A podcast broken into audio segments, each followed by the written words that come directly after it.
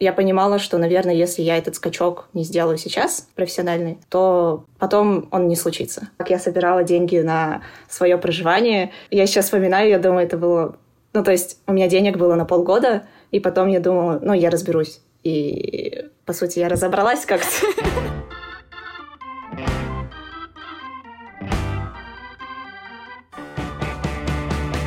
Привет, это Лера, и ты слушаешь «5 через 2» — подкаст об отношениях с работой и поиске собственного пути. Каждый выпуск — это доверительный разговор с людьми из разных профессий. Помимо работы мы обсуждаем тему взросления, осознанного подхода к профессии и поиск личной мотивации. В этом выпуске мы звоним в Кремниевую долину, чтобы поговорить с продакт-дизайнером Олей Хван.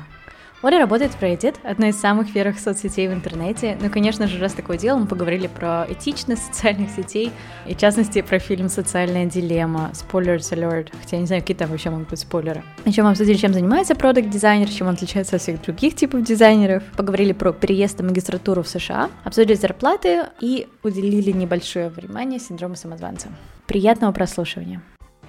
Чем ты занимаешься? Я продуктовый дизайнер. Это еще называется UX slash UI дизайнер, дизайнер интерфейсов, дизайнер пользовательского опыта. Я создаю интерфейсы для мобильных приложений, э, веб-сайтов или каких-то других цифровых продуктов. Но мои родители до сих пор не понимают, что я делаю. Мне кажется, из-за того, что дизайнеры, они, скорее всего, думают, я рисую какие-то картинки. Вот как бы ты объяснила одним предложением? Чем ты занимаешься? И я бы сказала что-то вроде «я продумываю, как правильно расположить кнопки, чтобы ты смог сделать то, что ты хочешь сделать, когда ты в приложение». В чем разница между UX, UI, Product Designer? Ну вот там есть же, наверное, какие-то грани. Просто я очень часто вижу вакансии типа нужен UX researcher, UX дизайнер или там нужен э, графический дизайнер. Это одно и то же? Наверное, да. Стоит отделить визуального дизайнера от э, UX дизайнера, потому что визуальный дизайнер все-таки рисует какие-то чисто визуальные коммуникации, то есть, допустим, постер. А UX дизайнер он создает пользовательский опыт, он именно mm-hmm. продумывает сценарий использования какого-либо продукта. Но когда мы уже идем в точку, когда, допустим, есть ли разница между UI-дизайнером и UX-дизайнером, кто такой продукт-дизайнер. Если честно, насколько я поняла, каждая компания просто называет, как им удобно. Допустим, Google называет это interaction дизайнер, а кто-то там Facebook называет это продукт-дизайнер. Кто-то пишет UI-дизайнер и хочет от человека, чтобы он там рисовал логотипы. А в твоем конкретном случае, где ты работаешь, и вот как это разграничивается? Работаю продукт-дизайнером в Reddit, социальная сеть, которая известна достаточно длинными дискуссиями. Давай прямо скажем, срачем в комментах она известна. Да. Очень-очень длинными комментариями. Получается, я занимаюсь разработкой каких-то новых концепций для продукта. Довольно зрелый продукт, и мужу сколько лет? 15. Это одна из таких первых соцсетей. Кстати, интересно, что у них не было никакого выхода в российский рынок. В российский это скорее Хабр, нет? Все сидят. Mm, ну вот, да. это похожий контингент, наверное, сидит на Хабре. Или Пикабу, смесь Пикабу и Хабра. Пикабу, мне кажется, это прям ну ладно, не, не точная копия, но очень похожий аналог на российском mm-hmm. пространстве. Сколько у вас отдел дизайна людей? В среднем, наверное, меньше 30 человек, включая менеджмент, то есть а, директоров по дизайну. И из-за того, что команда маленькая, ты всех знаешь, и ты можешь с каждым поговорить напрямую. И, соответственно, вы более тесно друг с другом связаны, что тоже имеет свои минусы. Но в этом плане я уже, когда потом начала работать, я поняла, что это прям то место, где я должна быть именно вот сейчас. Ну и получается, сам Reddit — это как комьюнити. То есть, фишка да. Reddit — это комьюнити, и сам Reddit такой комьюнити. Если честно, то есть я когда в семье говорила, я говорю, вот я устроилась на работу, у меня дядя установил приложение, он говорит, блин, оно такое страшное. Я говорю, я согласна. Это как раз-таки почему продукты нужно строить там постепенно и так mm. далее. Reddit 10 лет развивался сам по себе, пользователи органически приходили, но никто продукт не улучшал. Это началось только лет пять назад. Недавно в Reddit был редизайн. И это делать очень сложно, потому что у тебя уже куча пользователей, которые привыкли, и ты любое, что сделаешь, э, там есть отдельное сообщество, где там комментарии люди оставляют, и тебя просто матом кроют на любую вещь, которую бы ты ни сделал. Плохой дизайн — это типа фича, а не баг в Reddit. То есть фишка Reddit, на мой взгляд, как пользователя, это очень mm. ностальгическая сеть. То есть я думаю, они занялись привлечением новых пользователей как раз пять лет назад, когда они поняли, что новые люди-то не приходят, в основном приходят люди одинаковые. Да. И для молодых людей, конечно, это непривычно, потому что сейчас все очень на смартфонах, а Reddit, у него вот этот весь интерфейс, он вообще не smartphone-friendly. Если пользоваться Reddit, то с компа. Мы сейчас стараемся это менять, и интересный факт того, что на Reddit одна из фич — это анонимность пользователя, mm-hmm. а Инстаграм, то есть ты раскрываешь свою личность. И тут происходит интересная вещь, когда на Инстаграме куча фейковых людей, mm-hmm. несмотря на то, что это реальные личности, и обратное на Reddit личности вроде фейковые, но люди настоящие, что-то в этом роде. Ой, это очень прикольная идея. Ну, то есть они более искренние, э, и ты, когда читаешь, оно ближе к, там, к реальному миру, чем Инстаграм. Ну, и у всех Инстаграм, наверное, разный, но у меня в Инстаграме живут идеальные люди, у которых все всегда хорошо.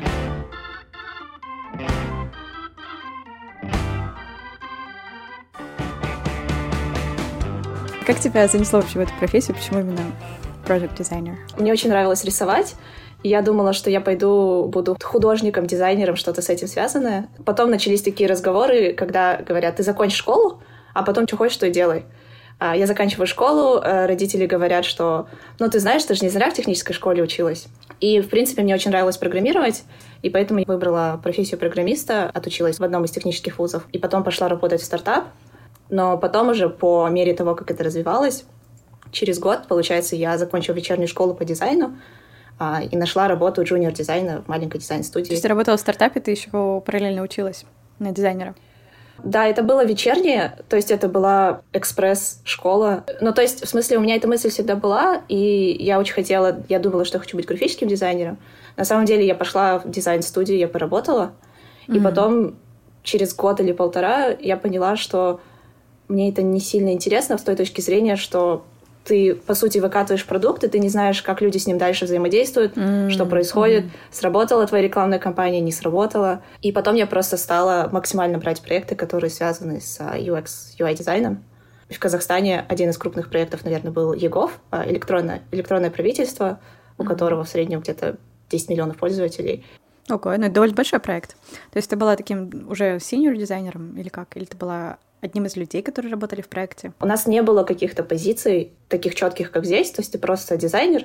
И, наверное, вообще в целом вот эта тема технарий или гуманитарий, я абсолютно с ней не согласна, потому что, по сути, все инновации, какие-то интересные вещи, они рождаются на пересечении. На самом деле, даже если взять там продуктовый дизайн, там очень много аналитического, в том числе и там работы с данными.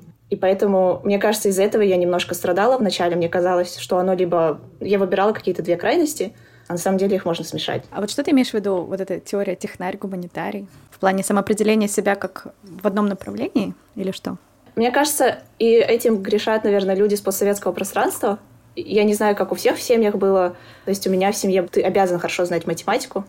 Я не знаю, типичная азиатская семья, может быть.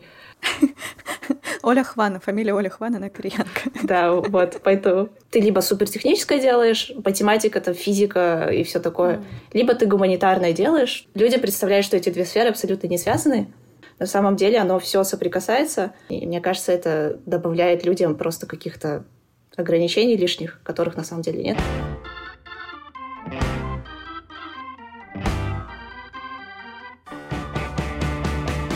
Ты оказалась в магистратуре? Я закончила универ, я всегда знала, что я хочу сделать магистратуру. Mm. А зачем тебе магистратура? Мне было интересно более узкую специализацию получить. Mm. Это mm-hmm. первое. И второе, уже когда я начала работать дизайнером, я себя чувствовала, что у меня нет профобразования, я типа неуч, и мне нужно получить хорошее профобразование, чтобы говорить, что я дизайнер. Синдром самозванца. Да. По факту это не помогает. Смысле, как ты... У тебя есть вот этот синдром, так и есть. Я училась в университете Вашингтона, специализация Human Computer Interaction и Design, то есть человека-компьютерное взаимодействие и дизайн или сокращенно это называется HCI. Я просто открыла топ-университеты в HCI. Uh-huh. И я подавала в топ-университеты, подавала в какие-то средние университеты, чтобы был запасной вариант. То есть ты подавала на стипендию или тебе родители оплачивали, ты подавала какие-то гранты? Как это случилось? Я из супер обычной семьи, мои родители не в состоянии даже оплатить были бакалавр а, в Казахстане. Ну, то есть не то, что не в состоянии, им было это очень тяжело Ты делать. поступила на бюджет, да? То есть у тебя всегда были гранты и стипендии? Да, я всегда училась на бюджете, потом я начала смотреть варианты варианты, как можно финансировать. Я нашла, что можно взять кредит на образование международному студенту. Я нашла mm-hmm. эти компании, которые дают эти кредиты, поступила, сделала запрос на кредит. Это американский банк, мне его одобрили. И просто в Америке одно из самых дорогих образований в мире. У меня была годичная программа, 11 месяцев ускоренных. Это стоило в среднем 50 тысяч долларов, без проживания, еды, перелетов и так далее. И кредит покрыл полностью все? Кредит покрыл только образование, и потом, mm-hmm. наверное, это отдельная история, как я собирала деньги на свое проживание. Э, я сейчас вспоминаю, я думаю, это было... Ну, то есть у меня денег было на полгода, и потом я думала, ну, я разберусь. И ну, по сути, я разобралась как Я Соля живая, она разговаривает, поэтому да. Да, и все нормально. В смысле, ты их собирала, если не хочешь отвечать, не отвечай, но это не был грант, насколько я понимаю. Нет, это не был грант, Честно, я просто собирала у друзей по чуть-чуть, занимала у, у друзей, которые могут занять на длительный срок. Я говорила, я закончу в августе, я планирую сразу почти выйти на работу, и потом постараюсь ну, как можно быстрее отдать. Наверное, в этом плане мне очень повезло с людьми, которые вокруг меня. Сколько нужно на проживание в Америке? На полгода? Люди живут и на тысячу долларов в месяц.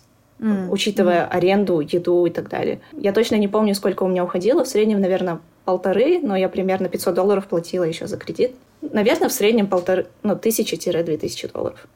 Mm-hmm чтобы жить То в Сиэтле. 12 тысяч плюс-минус на полгода. Я бы хотела mm-hmm. единственную ремарку сказать по поводу кредита. Просто я не хочу, чтобы это прозвучало так, что, о, ребята, вы все должны идти брать кредит, это mm-hmm. все нормально. Mm-hmm. Я бы просто хотела сказать, перед тем, как это все сделать, я смотрела на сайтах среднюю зарплату дизайнера. Сколько это? Около 100 тысяч долларов в год, до вычета налогов. Mm.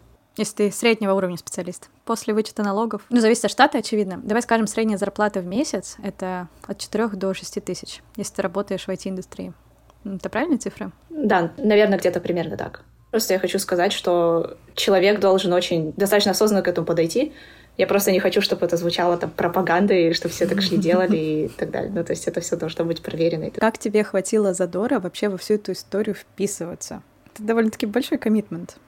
Почему тебе так хотелось поехать? Просто я понимала, что, наверное, если я этот скачок не сделаю сейчас, uh-huh. профессиональный, то потом он не случится, скорее всего. Но чем дальше я буду тянуть, тем да. сложнее мне будет это сделать.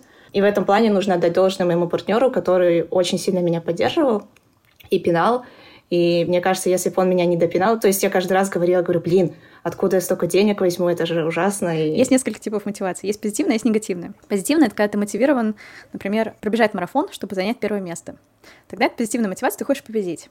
А есть негативная мотивация. Негативная мотивация — ты хочешь бежать как можно быстрее, потому что кто-то гонится. В обоих случаях ты бежишь, и ты бежишь с точки А в точку Б.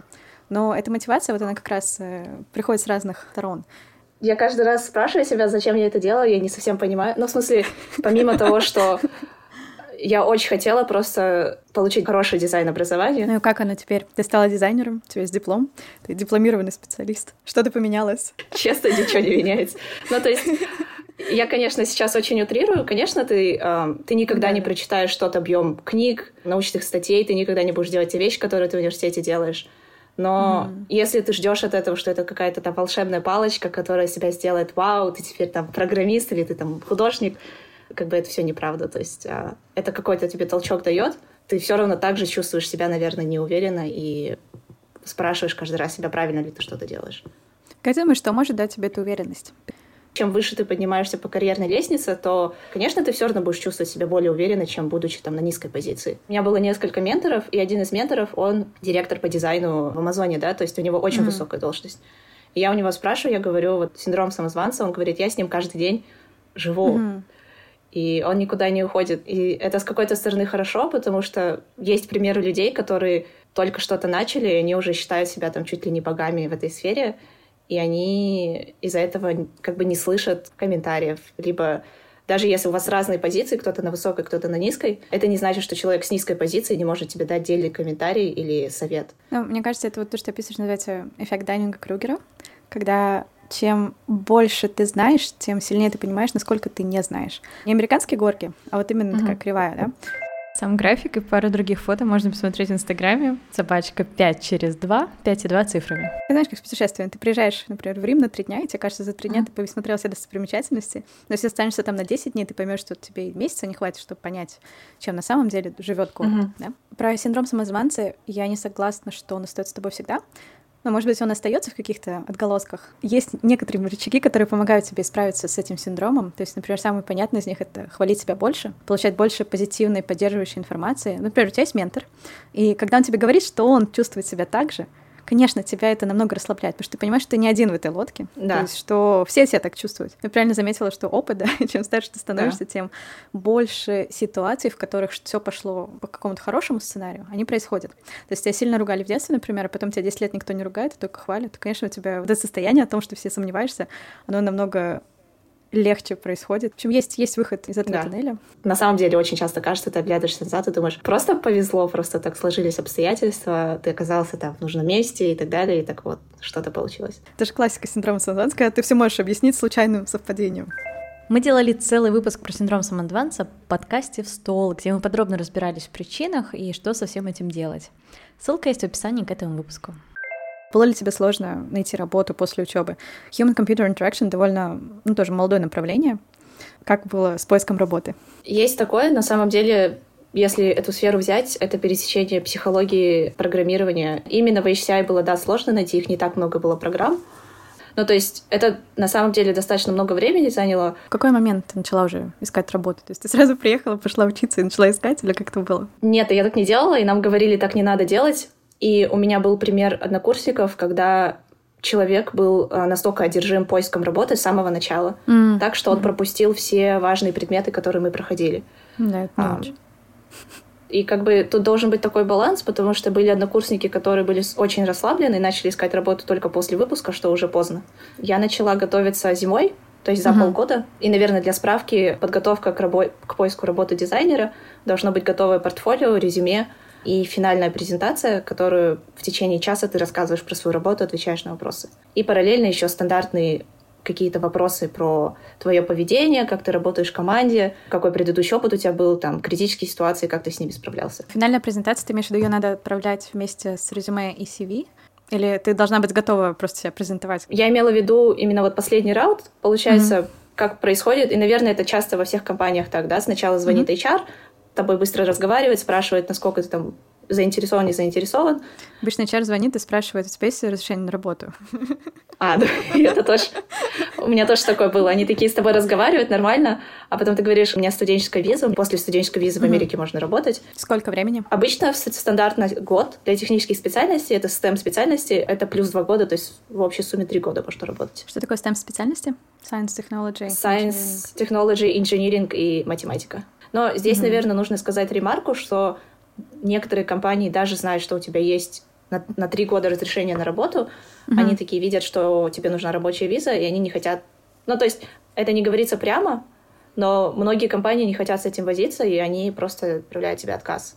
Да-да-да. И как тебе удалось найти свою работу, свою компанию? А ты оглядываешься назад, думаешь, это было очень весело, но, наверное, еще раз такое повторять ну, не совсем приятно. Мы начали зимой готовиться. Чем был хорош наш университет? У нас были менторы, нас связали с выпускниками, у нас периодически случались сессии, нам рассказывали, как готовиться на работу, что делать. Я начала зимой, потом случилась пандемия, и ты просто наблюдаешь за тем, как происходят э, сокращения в больших компаниях, как yeah. перестает нанимать Google, Facebook, у которых просто очень много денег, которые всегда нанимают. И ты просто видишь, как планка просто повышается. Они говорят, нам нужен дизайнер с тремя годами опыта работы. Потом mm. это повышается до пяти, до восьми, и ты просто понимаешь, что без шансов. Да, это очень, очень депрессивно. Как сказать, это был просто, на самом деле, такой систематический подход в плане итераций. Я готовила резюме, свою презентацию, э, я показывала ее менторам. Mm-hmm. Мы презентовали с сокурсниками друг другу, давали друг другу фидбэк, улучшали, и это просто идет вот по такому процессу. Есть ли какие-то вообще общие гайдлайны, рекомендации, если ты подаешься на дизайнера и конкретно в социальную сеть? Как я подавала, на самом деле у меня не было... То есть у меня было примерное представление, в какие компании я хочу. Я сначала считала, во сколько я подавала, но потом ты сбиваешься просто со счету. Я подавала практически везде. Ну, то есть максимально везде, где можно, чтобы а, пройти через опыт интервью. Что именно специфично было для Reddit, наверное, из-за того, что слоган Reddit, чтобы у каждого человека uh-huh. было свое сообщество, и чтобы он чувствовал, было чувство принадлежности к какому-то сообществу uh-huh. а, в интернете. И это как бы главная миссия Reddit, чтобы у каждого человека было сообщество, по сути. И я рассказывала про это, что до этого я, я тоже делала что-то похожий проект, и мне всегда это было интересно. На самом деле очень сложно сказать, потому что очень много разных людей в Reddit работает. У меня есть коллега, который работал там в Sony PlayStation, есть коллеги с Google, есть коллеги с, вообще с очень там сильным техническим, аналитическим бэкграундом, и все очень разные. Коллеги-дизайнеры. То есть нельзя... Да, коллеги-дизайнеры. Нельзя сказать, что вот, вот это вот паттерн, который ты будешь следовать, и ты попадешь в компанию. Потому что я на самом деле не знаю, как там, да, решение принималось и так далее. Но мне кажется, это типичная история. У каждой компании есть э, свои какие-то ценности. Для тебя важно понятие сообщества, для тебя важно понятие вот этого создания сообщества, да, что каждый куда-то принадлежит. Я думаю, здесь больше не про решение, а именно про какие-то технические требования. Ну, например, есть этап принятия решения, а есть этап оценки кандидата. Это два разных этапа. Оценка — это когда подходишь ты по требованию или нет. Твои ценности соответствуют ценностям компании. А то, как уже приняли решение, да, конечно, откуда мы можем знать? Оказывается, есть люди, которые уходят с интервью. То есть там у дизайнеров есть whiteboarding session, это когда тебе дают задание, и ты на доске там схемы рисуешь, просто свой мыслительный процесс оценивают. И оказывается, некоторые люди, они когда слышат задание, они уходят с интервью. У меня был небольшой опыт уже под конец Егова, mm-hmm. когда мы пытались нанять дизайнера. Мне нравится, как ты говоришь, пытались нанять, то есть как бы попытка не удалась. Сложно, да, когда приходит человек с опытом работы год, и он говорит, что он синьор-дизайнер и просит очень высокую зарплату, и ты такой, ну, это хорошо, когда у человека есть вот это ощущение своего, своей mm. ценности, но в то же время это очень странно. Я, не знаю, есть какое-то чувство здравого смысла, наверное, должно быть.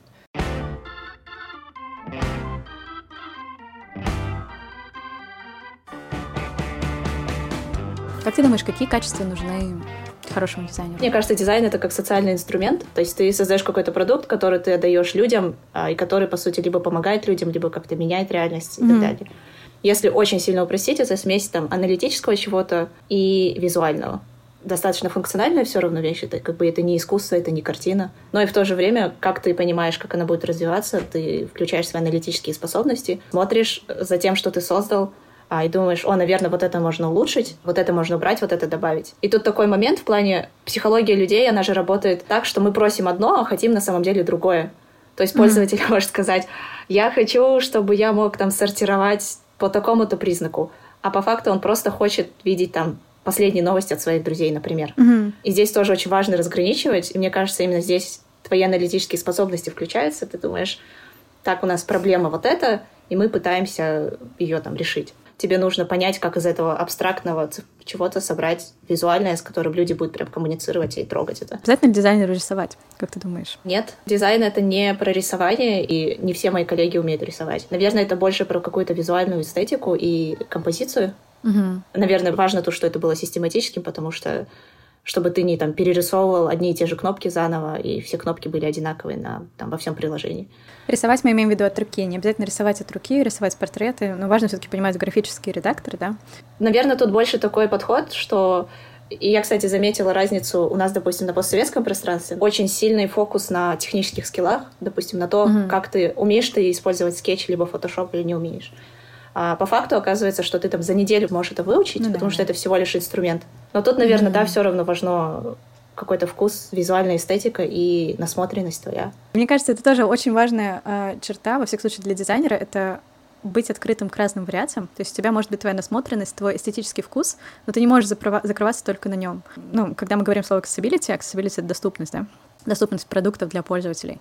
30% пользователей, они попадают в эту категорию. То есть не только слепые люди, как все вот при, при, привычно думают, что, о боже, да. э, доступность интерфейса — это про то, чтобы можно было его скринридером читать. Но нет, это только маленькая часть. На самом деле, accessibility — это люди, которые не могут полностью ходить. Например, кто не может идти? Человек, который идет в аэропорту с чемоданом в одной руке.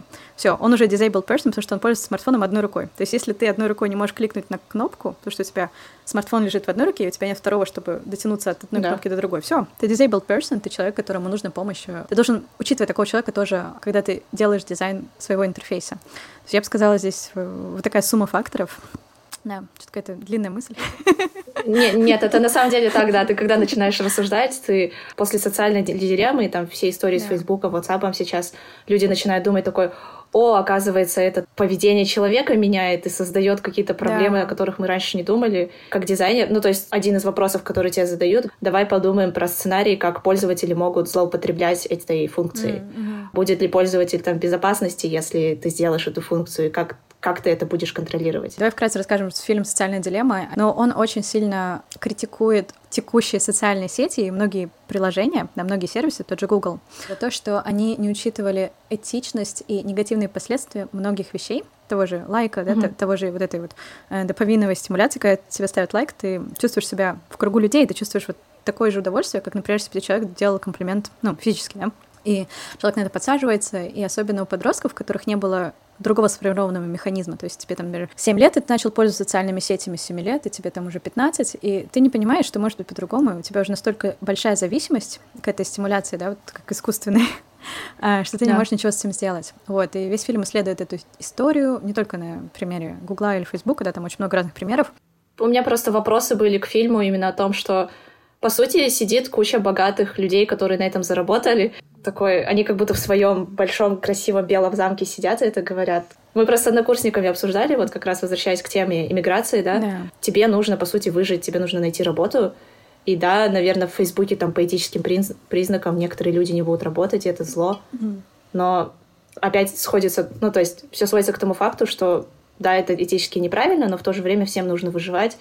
И это такой сложный баланс между там правильностью своих действий и какой-то там финансовой благополучностью и так далее. Ну вот самый простой для меня пример Ну, это да. Google Maps.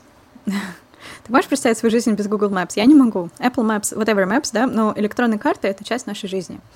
И они трекают твое перемещение. Если там специальных конфигураций не настроишь, да, они будут следить за тем, как ты перемещаешься. Это настолько поменяло нашу жизнь, негативном, в позитивном ключе возможно. То есть сейчас я вообще не могу представить, как я буду идти куда-то из точки А в точке Б, в точку Б без простроенного маршрута. Мгм. Например, люди, которые учились водить э, после изобретения навигаторов, Да. они не понимают, как ориентироваться на дороге по бумажным да, это картам. те- Но это правда. Ты можешь себе представить вести Ага. машину по бумажной карте? Я нет. Ладно, скажем, я вообще не вожу, но это отдельная тема. Позитивное и негативное, да, но это скорее позитивные изменения. То есть, типа, знаешь, как здорово, что есть такой дискус в текущем Да. сообществе разработчиков, потому что как раз люди, которые могут на это влиять. Но сам фильм был такой немножко, не знаю, драма просто. Драма, Ну драма, да, драма. есть такое. Драматику. Ну, я еще думаю, наверное, это специально, чтобы типа, да, мы это все знаем, и для нас это очевидно, но человек, который с этим не сталкивается, для него это не очевидно, и поэтому Мгм. там режиссер усилил все вот эти вещи, чтобы прям понятно было, что хотят показать. Но опять же, Типа- сама история, просто это, знаешь, какая мета, мета-тема. Ты смотришь это на стриминговой платформе, которая проверяет, Да. продолжаешь ли ты это смотреть, если ты, не дай бог, отвел взгляд. И сейчас же есть действительно такие технологии, которые могут тебе подсказать, где твои зрачки. То есть у тебя правильный девайс стоит, который трекает, тр- который следит за движением твоих зрачков по экрану. Он может тебе сказать, что ты там делаешь. Это очень понятно, это Да. очень классно. То есть, например, как это использовать в той же в рекламе, да, это можно классно использовать. Понимать твои какие-то предпочтения, на что ты обращаешь внимание, и рекламировать продукт, который как раз для тебя, для твоих интересов. Причем это Мгм. супер такие технологии, которые происходят, они в любом случае происходят. Это очень смешное чувство А поэтому. как ты думаешь, как профессия будет в будущем развиваться? Продукт дизайнер. Будет ли она включать больше программирования или, наоборот, больше психологии? Опять же, из-за того, что это спектр целый, человеку не обязательно программировать, особенно учитывая, что это сейчас все автоматизируется, Да. и есть инструменты, когда ты можешь там, пользуясь интерфейсом, грубо говоря, запрограммировать веб-сайт. Мгм. Но в то же время мне, допустим, этот бэкграунд очень сильно помогает, потому что я структуру знаю, и мне легче понять, когда какая-то ошибка выходит, либо когда я делаю дизайн, и я понимаю, что это, скорее всего, там технически будет вот так создано. Мгм. Но это как бы не обязательно. Наверное, мир будет сильнее смешиваться, то есть какие-то географические границы все равно сотрутся сильнее, чем раньше. Ну, Мне кажется, конкретно в дизайне это открывает целый спектр новых пользователей, если так вот проговорить, да? То Да. есть а, намного больше людей стали пользоваться сервисами тупо потому, что они не могут сделать это оффлайн. И для дизайна это как челлендж, потому что это новые категории пользователей. Это очень интересно. То есть, мне кажется, в целом, чем дальше мы будем двигаться, тем более унифицированным будет интерфейс. Сейчас, э, например, если ты делаешь интерфейс для людей, которые читают справа налево, это другой тип Мгм. интерфейса. Там логика по-другому работает. Например, кнопочку тебе надо по-другому немножко размещать, да? Или, например, ты делаешь интерфейс, в которых другого типа алфавит, иероглифы. Ну, будет, очевидно, оставаться какие-то особенности, да, из-за бэкграунда, но лет через сто это будет супер унифицированные какие-то интерфейсы. Наверное, хотя если посмотришь на графический дизайн, очень долго был такой, знаешь, минимализм, а сейчас как будто прорвало что-то, и люди делают такой красивый трэш какой-то, да, там кислотные оттенки, Мгм. рваные какие-то вещи и так далее. Мне кажется, интерфейс, скорее всего, будет более адаптивным. То есть сейчас он статичный Мгм. все равно, а может быть, он будет подстраиваться под твое настроение, под контекст какой-то, он будет меняться там, перетекать с телефона. Это очень интересно, мне кажется. Спасибо, что дослушал до конца. Если тебе как-то помог этот эпизод или просто нравится подкаст, поделись им с друзьями. А еще мне очень помогают упоминания в соцсетях и отзывы на Apple Podcast. А всем тем, кто уже оставил отзыв, спасибо, ребята, вы супер. Мне очень-очень приятно. Подписывайся, чтобы не пропустить следующий выпуск. И до встречи через неделю. Пока-пока.